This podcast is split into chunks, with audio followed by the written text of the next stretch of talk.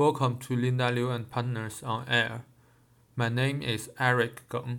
I'm a patent attorney from the Department of Electronics in Linda Liu and Partners.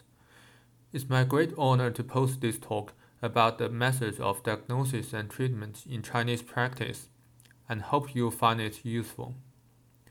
As far as I know, the methods of diagnosis and treatment are not patentable in Europe, according to Article 53 of the European Patent Convention, while in the US, to grant a patent protection on methods of diagnosis and treatment is possible.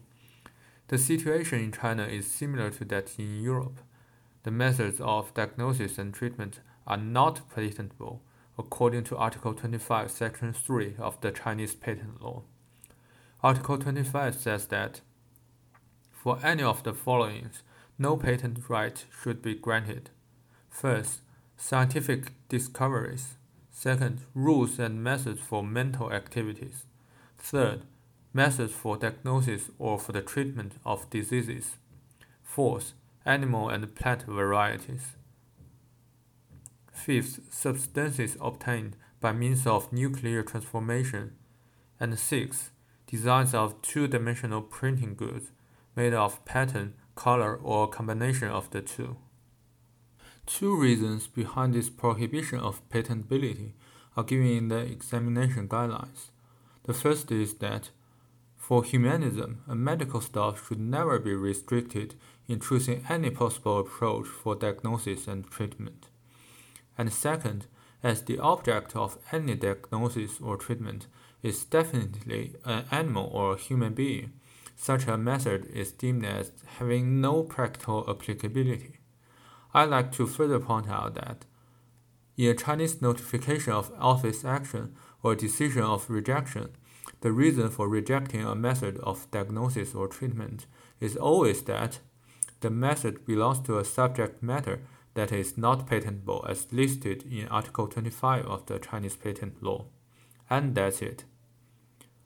You will never find any comment on the practical applicability of the method, although it is one of the two reasons behind that Article 25.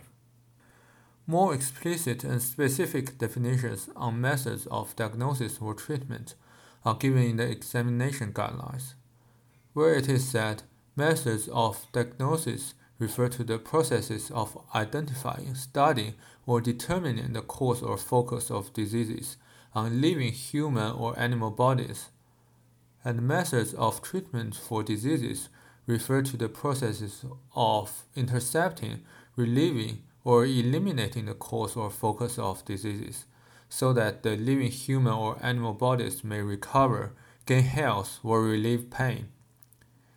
These definitions are very important because most of our arguments in this regard are based on the above definitions. Now I would like to share some experiences and practical tactics on the filing and examination in China about the applications which may involve methods of diagnosis or treatment. From the above definition, it can be seen that firstly, both the methods of diagnosis and the method of treatment must be applied on living human or animal bodies, and second, the direct purpose of the method is a key consideration when determining a method of diagnosis or treatment. Now I would like to share some experiences and practical tactics on the filing and examination in China about the applications which may involve methods of diagnosis or treatment.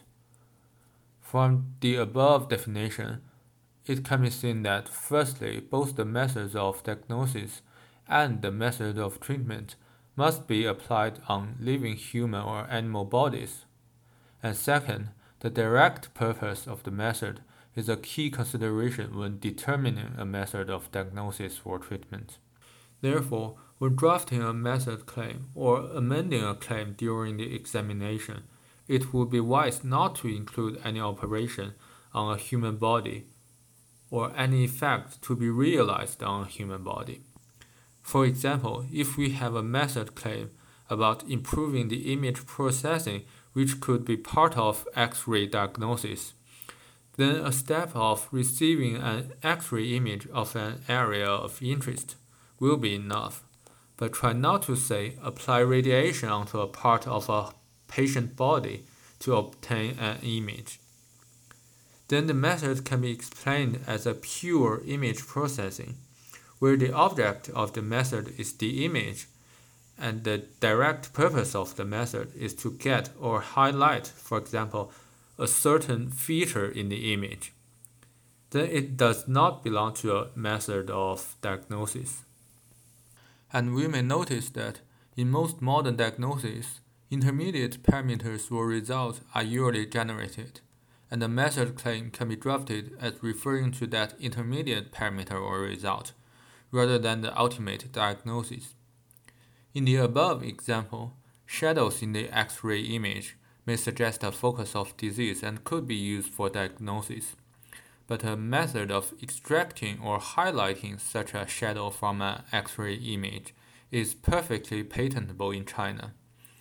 Because, as given above, the method is an image processing applied on the image, and the resulted shadow is obviously an intermediate result, rather than determining the focus of disease. Again, please bear in mind that the ultimate diagnosis must not be mentioned in the claim. For example, wordings like a shadow or an X-ray image for identifying a tumor, of course, should be avoided. Similar to the methods of diagnosis, the determination on methods of treatment requires that the method must be applied on living human or animal bodies, and the purpose of the method is to intercept, relieve or eliminate cause or focus of disease to make the living human or animal body healthy.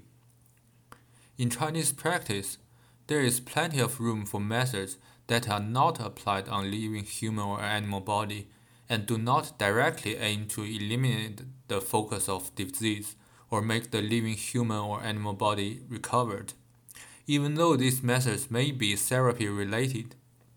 For example, a method of ablating a tissue with radiation will not be allowed. But we can still seek for patent protection on the method of directing such a radiation. Again, first of all, the potential usage of the radiation in ablating a tissue of human body must not be mentioned in the claims. In turn, the method can be drafted as a pure control method, with an object defined as, for example, a device for moving or activating the radiation beam, so as to realize a better controlling of the radiation beam. Then the method has nothing to do with the living human or animal body or the healing of the body, and the method then becomes patentable. Let's go on with the example of radiation for ablation. On the other hand, it will be very difficult to make any argument if the control of the radiation requires a feedback about the effect happening on the human body. For example, the control of the radiation may rely on an updated depth of the ablation. That means the method must be applied on a human body, together with feedback about the treatment effect. I'd like to call this method a man-in-the-loop method, and from my experience, it is very difficult to get this kind of man-in-the-loop method allowed. In sum, to avoid rejections on methods of diagnosis or treatment in Chinese practice, we should always remember the two critical factors as given above. Just try to draft a method that can be implemented independently from a living human body, which means, firstly, the object of the method is not a living human body, and secondly, the goal of the method is not to identify or eliminate a disease in that human body. For example, method for obtaining an intermediate parameter or method for controlling or setting a device will be deemed as patentable in Chinese practice. Generally speaking, in Chinese practice, the examiners tend to challenge any potential medical-related method in examinations, and we often receive rejections on methods of diagnosis or treatment. But by following the above suggestions, most of the rejections can be overcome, and patent protections on these method claims can be eventually granted. At the end, I would like to give a reminder on one very risky situation that I have ever seen. Maybe because of the different requirements in different countries, some medical-related international applications, when entering the Chinese national phase, have method claims only. This is very dangerous because in China, we can hardly introduce any new independent claim after the issue of the first office action. That means, if we have method claims only, and all of them are rejected in an office action, then at that stage, we cannot introduce any device claim anymore, but have to keep going on with the method claims. And if the examiner insists his or her opinion, there would be a final rejection. So we always suggest that at least one device claim should be included in the application, to ensure that at least there is one set of claims that is patentable, and to at least keep the application in power. The above are some experiences and conclusions from my own practice. Hope this can be helpful for your Chinese application. And if you would like more discussions about the protections on methods of diagnosis or treatment in China or in your local practice, you are always welcomed. You can find me on LinkedIn or via email address patent@lindapatent.com. As a leading patent law firm in China, we are always glad to help. See you next time.